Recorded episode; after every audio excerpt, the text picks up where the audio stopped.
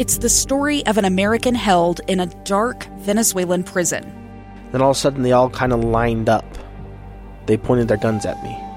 And this is the point where I thought, I'm going to die today. I'm Becky Bruce. I spent a year working on Hope in Darkness, which now has more than 2 million downloads. Find it on kslpodcast.com or wherever you listen to podcasts.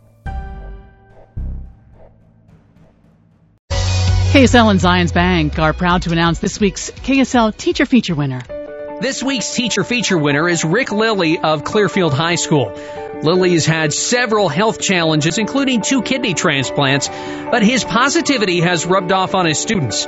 He encourages students to share something good every day in class. All they have to do is remember that something good happens to them in a 24 hour period. Former student Kylie Boyack nominated Lilly because he helped her with her senioritis. So I convinced her, hey, you can do this if you try. Just like I have, you can try. You can make it.